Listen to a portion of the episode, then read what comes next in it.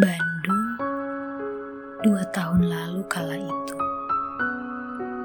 Aku bahkan hampir tak percaya bisa menemukan diriku yang lain di tanah Sunda. Menemukan diriku yang lebih kuat, lebih mandiri, lebih sabar, dan lebih dekat. Bandung dua tahun lalu kala itu. Aku bahkan tak pernah mengira